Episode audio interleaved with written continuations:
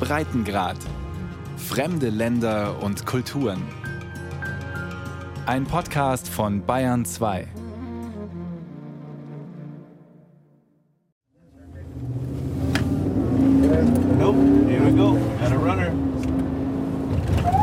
Orlando Marrero gibt Gas und schaltet kurz das Blaulicht ein. Es geht los, da will einer wegrennen, sagt der Grenzpolizist. Der Mann, dem das gilt, rennt noch ein Stück und sieht dann ein, es gibt kein Entkommen.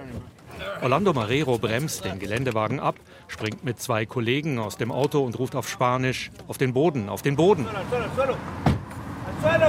Die Grenzpolizisten tasten den Mann ab, ob er eine Waffe trägt, erklären ihm, dass er Handy, Geldbörse und alles andere, was er bei sich hat, in einen durchsichtigen Plastiksack stecken muss. Auch seinen Gürtel und die Schuhbänder.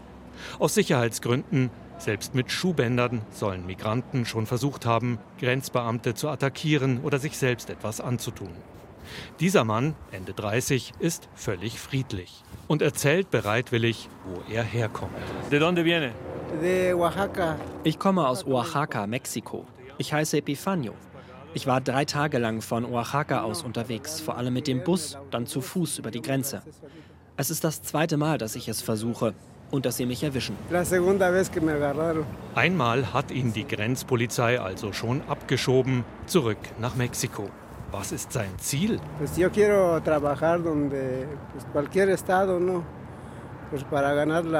Ich will arbeiten, wo auch immer in den USA, egal in welchem Bundesstaat, damit ich leben kann und meine Familie leben kann. Wir sind arm in Oaxaca. Es ist schwer dort. Aber es ist auch hier nicht leicht. Kurz darauf treffen weitere Fahrzeuge der Grenzpolizei ein, auch ein Transporter, in dem schon andere Migranten sitzen. Epifanio setzt noch schnell eine Nachricht an Angehörige ab, bevor er sein Handy endgültig in den Plastiksack der Grenzpolizei stecken muss. Später soll er es wiederbekommen. Als sich die Tür des Polizeitransporters schließt, ist auch sein zweiter Anlauf, in die USA zu kommen, aller Voraussicht nach gescheitert. Es ist ein ganz normaler Morgen an der Grenze der USA zu Mexiko, wenige Kilometer westlich der Stadt El Paso in Texas. Der Grenzzaun aus rostbraunen, massiven Metallstäben ist hier bis zu neun Meter hoch. Auf der Weiterfahrt durch die wüstenähnliche Landschaft sagt Orlando Marrero zum Fall Epifanio, Well, I, I Jeder Fall wird einzeln bewertet. Noch wissen wir nicht, wer er ist. Wir müssen erst seine Daten in unser Computersystem eingeben.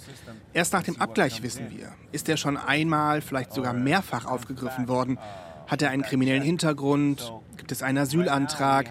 Erst danach können wir ihn in das richtige Immigrationsverfahren einordnen. And then we can put them in the right immigration pathway. Die Begegnung mit Epifanio war der zweite Aufgriff in dieser Frühschicht der Grenzbeamten. Schon eine Stunde zuvor, da war es noch dunkel, waren ein Mann und eine Frau im Scheinwerferlicht des Geländewagens aufgetaucht. Elmer. Elmer, ¿y usted, señor? Cosmel. Okay.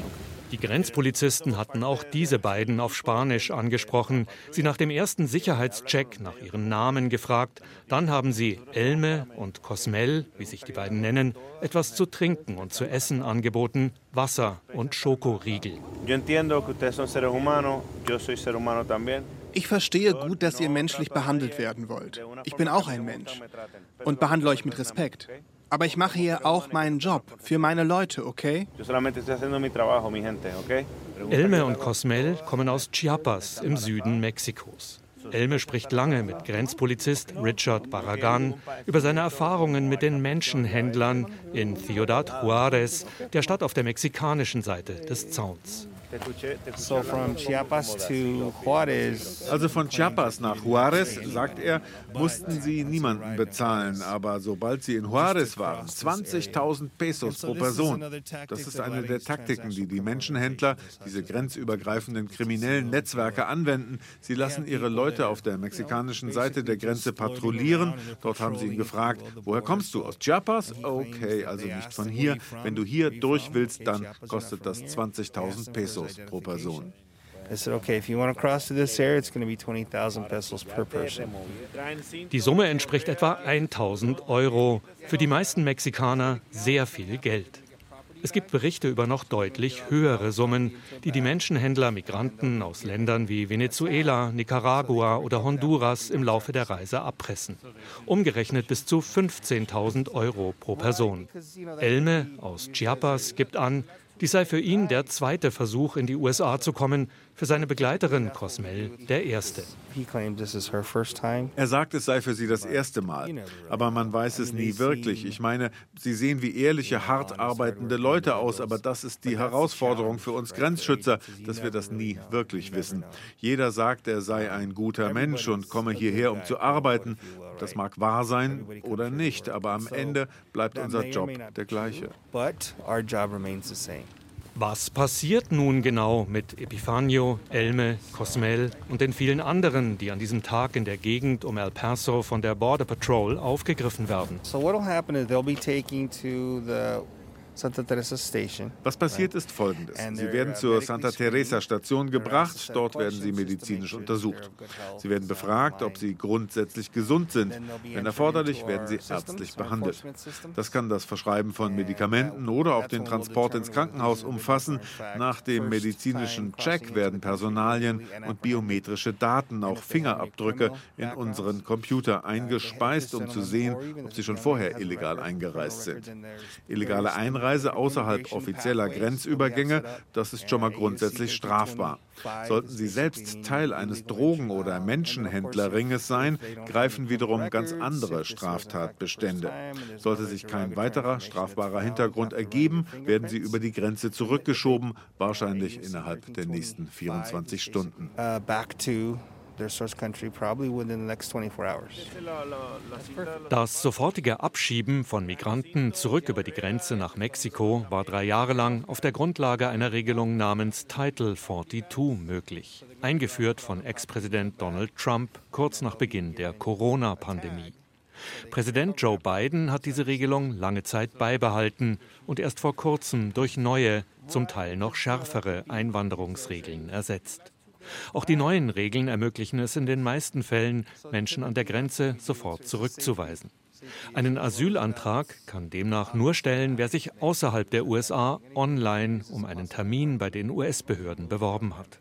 Wer illegal über die Grenze kommt, soll mit einer fünfjährigen Einreisesperre belegt werden und muss beim zweiten illegalen Grenzübertritt mit einer Strafanzeige rechnen. Gleichzeitig versucht die beiden Regierung, legale Wege zur Einreise aus bestimmten Ländern zu erleichtern. So will sie in Ländern wie Kolumbien und Guatemala regionale Migrationszentren einrichten, die Beratung anbieten und Asylanträge entgegennehmen. Und Menschen aus bestimmten Ländern können seit Jahresbeginn über eine Handy-App Asylanträge stellen. Landon Hutchins, Sprecher der Grenzpolizei im Sektor El Paso, ist an diesem Morgen der dritte Mann in der Patrouille. January 5th there was a new policy announced from the Department of Homeland Security. Am 5. Januar hat das Heimatschutzministerium eine neue Politik verkündet mit neuen Durchsetzungsmaßnahmen und neuen Amnestieregeln für Migranten aus Venezuela, Kuba, Nicaragua und Haiti. Sie können bis zu einer Obergrenze von 30.000 im Monat Asyl beantragen. Am besten außerhalb der USA über eine neue App, um dann an den regulären Grenzübergängen legal ins Land zu kommen.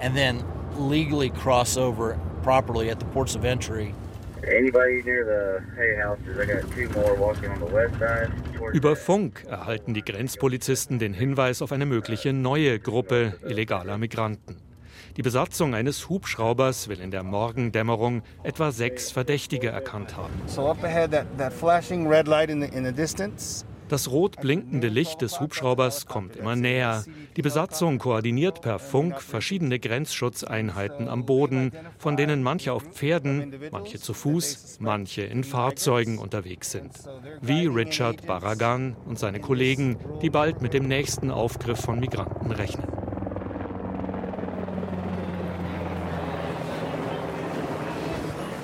So what we uh, back in December, this was all men back here.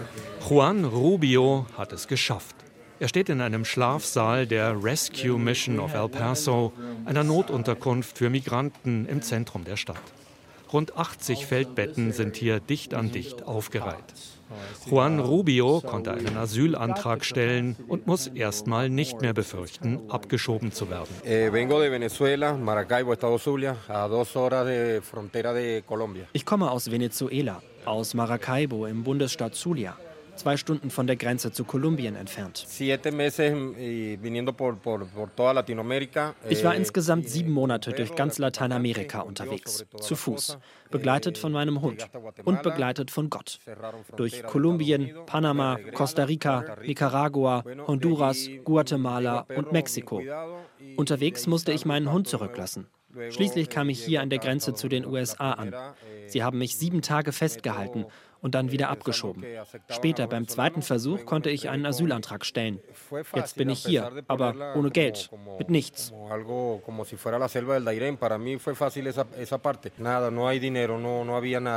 Sobald er das Geld für ein Busticket zusammen hat, will Juan Rubio nach New York. Dort hat er Freunde, dann vielleicht weiter nach Kanada. Von der Hilfsbereitschaft in der Rescue Mission ist er begeistert. Er hat ein Dach über dem Kopf, bekommt täglich warmes Essen, hat neue Kleidung und kann auf ein wenig finanzielle Unterstützung hoffen. Es ist außergewöhnlich, wunderbar, wie mir hier geholfen wird. Am liebsten würde ich gleich einen richtigen Job annehmen, wenn ich die Erlaubnis hätte, um wenigstens ein bisschen zurückzahlen zu können. So viel Aufmerksamkeit, so viel Hilfe, wirklich. Danke. Auch Elisabeth Rosell kommt aus Venezuela. Sie ist 30, etwas jünger als Juan. Auch sie war allein unterwegs. Es war schrecklich. Erst durch den Dschungel und später durch Mexiko. Auf den Dschungel in Kolumbien bist du nicht vorbereitet. Es ist sehr gefährlich. Und in Mexiko sind es die Kartelle, die Drogen- und Menschenhändler. Du hast ständig Angst um deine Sicherheit. Und du bekommst fast kein normales Busticket, wenn du nicht aus Mexiko bist. Ich musste in Mexiko trotzdem Pause machen, wegen des Babys.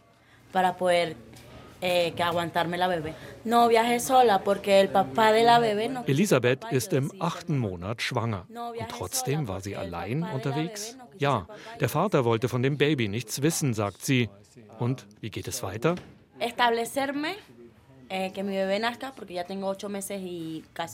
Wenn ich mich hier ausgeruht, vielleicht das Kind zur Welt gebracht habe, will ich meine anderen Kinder aus Venezuela nachholen. Ich habe noch Zwillinge und eine weitere Tochter. Und ich will Arbeit finden und einen legalen Aufenthaltsstatus haben. Die Rescue Mission of El Paso war ursprünglich ein Obdachlosenheim. Vor einigen Jahren begann Leiter Blake Barrow auch Migranten aufzunehmen. Viele kommen hier völlig erschöpft an. Blake Barrow kennt hunderte Erlebnisberichte von der Durchquerung des Dschungels in Nordkolumbien, des sogenannten Darien Gap, wo es keinerlei Straßen, aber umso mehr wilde Tiere gibt, von den Kartellen der Drogen- und Menschenhändler in Mexiko, die Geld erpressen, vergewaltigen, morden. You have to man muss sich diese Dinge vor Augen halten und vorstellen, wie fürchterlich muss das Leben in den Heimatländern sein, wenn diese Menschen trotzdem bereit sind, aufzubrechen. Sie wissen von den Gefahren auf dem Weg und sind dennoch bereit, alles zu riskieren. Wie finanziert Blake Barrow diese Unterkunft? Die Miete, die gut 30 Angestellten, die Mahlzeiten und vieles mehr. Durch private Spenden von Leuten aus El Paso. Wir schreiben einen Newsletter, den ich einmal im Monat versende. Wir haben rund 5000 Adressen auf der Mailingliste. Und die Leute geben uns, was sie können. Auch in Gesprächen auf der Straße fällt auf, wie groß die Hilfsbereitschaft in El Paso ist. Ein Viertel der Bevölkerung dieser Stadt in der südwestlichen Ecke von Texas ist außerhalb der USA geboren. Viele pendeln aus Juarez auf der anderen Seite der Grenze täglich zur Arbeit hierher. Überall in El Paso hört und liest man Spanisch. Austin, die Hauptstadt von Texas, ist gut 800 Kilometer entfernt. Houston, die größte Stadt in Texas, mehr als 1000 Kilometer. Politisch ist Texas weitgehend republikanisch geprägt, El Paso dagegen demokratisch. Die Stadt ist eine Art Insel mitten in der Wüste, sagen hier viele. Joey Godinez, 21, jobbt nach dem College-Abschluss in einem Hotel. Er sagt auf die Frage, was er von den vielen Migranten in der Stadt hält. Ich habe überhaupt kein Problem mit ihnen. Es sind gute Menschen. Sie kommen aus guten Gründen hierher. Ein paar Sonderlinge gibt es natürlich und manchmal machen die alles kaputt. Als im Winter besonders viele Migranten hier waren, fühlten sich manche Gäste in dem Hotel, wo ich arbeite, belästigt. Es gab auch einen Einbruch in einen Lagerraum hinten im Hotel, wo dann Leute kampiert haben. Nachts gab es auch Überfälle auf der Straße in El Paso mit Messern und so. Das hat vielen Angst gemacht. Ich würde sagen, es ist 50-50. Die Hälfte der Bewohner beschwert sich oft, die Hälfte hat Verständnis. Aber insgesamt würde ich sagen, wenn wir hier helfen können, helfen wir. So, anytime we chance, we get the chance to help, we'll for sure help. Greg Abbott, der republikanische Gouverneur von Texas, hat der Regierung von Präsident Joe Biden wiederholt vorgeworfen, das Thema Migration zu vernachlässigen und für Chaos an der Grenze gesorgt zu haben. Illegale Migranten müssten viel konsequenter abgeschoben, der Grenzzaun müsse weiter ausgebaut werden, fordern Abbott und andere Republikaner. The United States has a has a history of also Professor Josiah Hyman forscht seit 30 Jahren an der University of Texas in El Paso zum Thema Migration. Die hohen Zahlen der vergangenen Monate begründet er zum einen mit der Lage in den Herkunftsländern, Armut, Gewalt, politische Verfolgung, etwa durch das Maduro-Regime in Venezuela. Zum anderen mit einer Art Rückstau durch die Corona-Pandemie. Josiah Hyman kritisiert nicht nur die migrationsfeindliche Rhetorik von Donald Trump und anderen Republikanern, sondern auch die neuen Maßnahmen, die die Demokraten unter Joe Biden angekündigt haben. Dazu gehören die Vereinbarungen, die Präsident Biden mit Mexiko getroffen hat. Zwar ist nicht alles öffentlich geworden, doch das Ganze erinnert ihn an den Türkei-Deal von Angela Merkel während der Flüchtlingskrise 2015. Damals wurde, vereinfacht gesagt, die Türkei dafür bezahlt, Migranten aufzuhalten. Das entspricht in vielem dem, was mit Mexiko passiert. Eine interessante Entwicklung. Länder wie die Türkei, Marokko und Mexiko, das sind mittlere Länder, die die schmutzige Arbeit erledigen sollen, Migranten zurückzuhalten. Eigentlich hatte Joe Biden zum Amtsantritt eine humanere Einwanderungspolitik versprochen. Dann hat Biden vieles aus der Zeit von Donald Trump beibehalten und einige Regeln zuletzt sogar verschärft. So sind Asylanträge fast nur noch per Handy-App möglich, beschränkt auf Menschen aus bestimmten Ländern wie Haiti oder Venezuela. Dazu kommen soll die Regel, dass all diejenigen sofort abgeschoben werden können, die auf dem Weg in die USA ein Transitland passiert haben wo sie ebenfalls einen Asylantrag hätten stellen können. Wird diese Drittstaatenregelung tatsächlich konsequent umgesetzt, würde das die Aussicht auf Asyl in den USA erheblich einschränken. It's not honest at all. I mean, they're they're deathly afraid of the political das ist überhaupt nicht ehrlich. Die beiden Leute haben eindeutig Angst vor der politischen Symbolkraft des Themas. Grundsätzlich ist die Haltung der US-Bevölkerung geteilt, 50 zu 50. Rund die Hälfte ist grundsätzlich tolerant, pro Migration eingestellt. Die andere Hälfte ist skeptisch bis ablehnend. Doch auf der Anti-Migrationsseite sind die negativen Emotionen sehr viel stärker aufgeladen. Die neue App für Asylanträge ist laut Hyman halb halbherzig. Die Handhabung sei viel zu kompliziert, das Kontingent von 30.000 zu klein. Insgesamt sei die Einwanderungspolitik von viel zu vielen, teils widersprüchlichen Regeln geprägt, sagt Heimen. Und von teurer Symbolik wie dem Grenzzaun. Er betont aber auch, man dürfe das Thema Migration nicht naiv angehen. Regeln müssen durchgesetzt, Obergrenzen benannt und eingehalten werden, sagt er. Doch Heimens Grundsatz ist, Länder wie die USA brauchen Einwanderung für den Arbeitsmarkt, für das Rentensystem.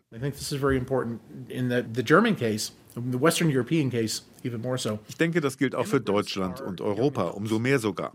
Immigranten sind meist junge Erwachsene unseren hochentwickelten, wenn nicht überentwickelten Ländern fehlen junge Erwachsene. Sie sind der Teil der Bevölkerung, der die beste Gesundheit, die meiste Energie, das größte Potenzial hat.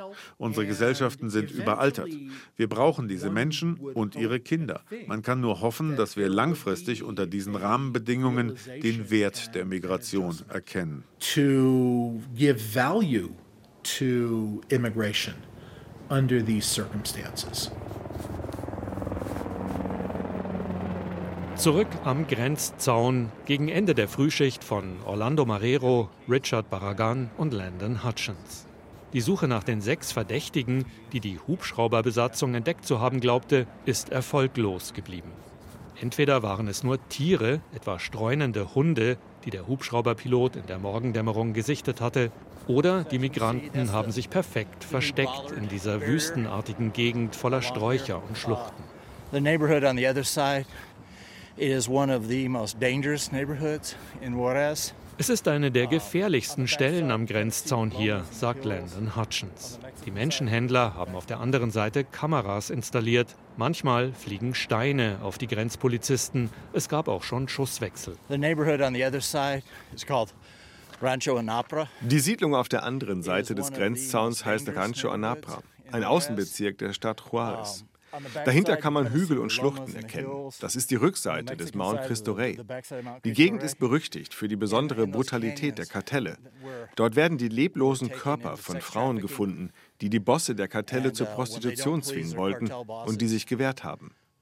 Sie werden vor den anderen Frauen gefoltert und ermordet, um ein abschreckendes Beispiel zu setzen. Viele der leblosen Körper wurden in dieser Gegend gefunden so they're often found in this area.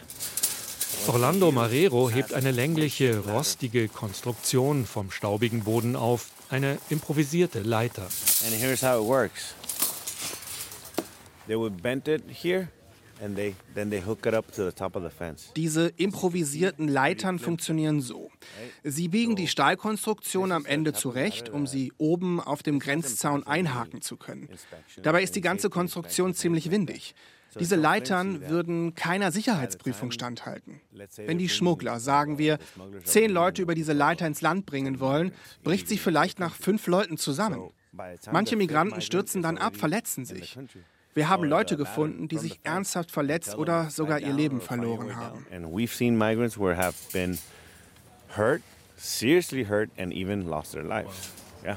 Wie sinnvoll ist dieser bis zu neun Meter hohe Grenzzaun? Die ersten Abschnitte wurden lange vor der Amtszeit von Donald Trump gebaut. Trump hat das Thema im Wahlkampf hochgezogen, sprach gern von der Mauer zu Mexiko, hat am Ende aber viel weniger bauen lassen als angekündigt. Nach wie vor weist der Zaun entlang der mehr als 3000 Kilometer langen Grenze große Lücken auf. Trotzdem bietet er einen gewissen Schutz, sagt Richard Barragan.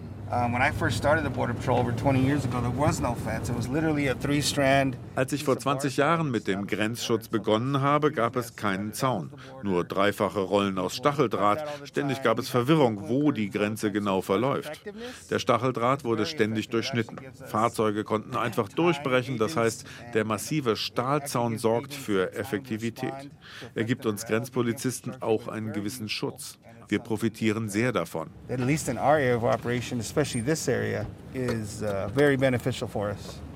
Der Zaun, so Richard Barragan, sei aber nur eine von drei Säulen im Gesamtkonzept. Ergänzende Technologie wie Kameras seien die zweite Säule, die Grenzpolizisten selbst die dritte. Und was denkt er über die Migranten, die sie jeden Tag hier aufgreifen? Hat er Mitgefühl? Oh, absolutely. I mean, you know, I mean, I'm a Oh, absolut. Ich bin ein Bürger dieser Gegend. Ich mag von Beruf Grenzpolizist sein, aber natürlich habe ich Mitgefühl. Ich könnte selbst in einem anderen Land geboren sein und nicht in den Vereinigten Staaten. Wir haben den Migranten heute nicht zufällig Wasser und Schokoriegel angeboten. Es gibt eine Menge Grenzpolizisten, die mit zwei oder drei Lunchpaketen zum Dienst kommen, mit literweise Wasserflaschen auf dem Rücksitz, weil sie wissen, dass sie auf diese Menschen treffen. Es könnte dein Bruder, deine Schwester, deine Mutter, dein Onkel sein, wer auch immer.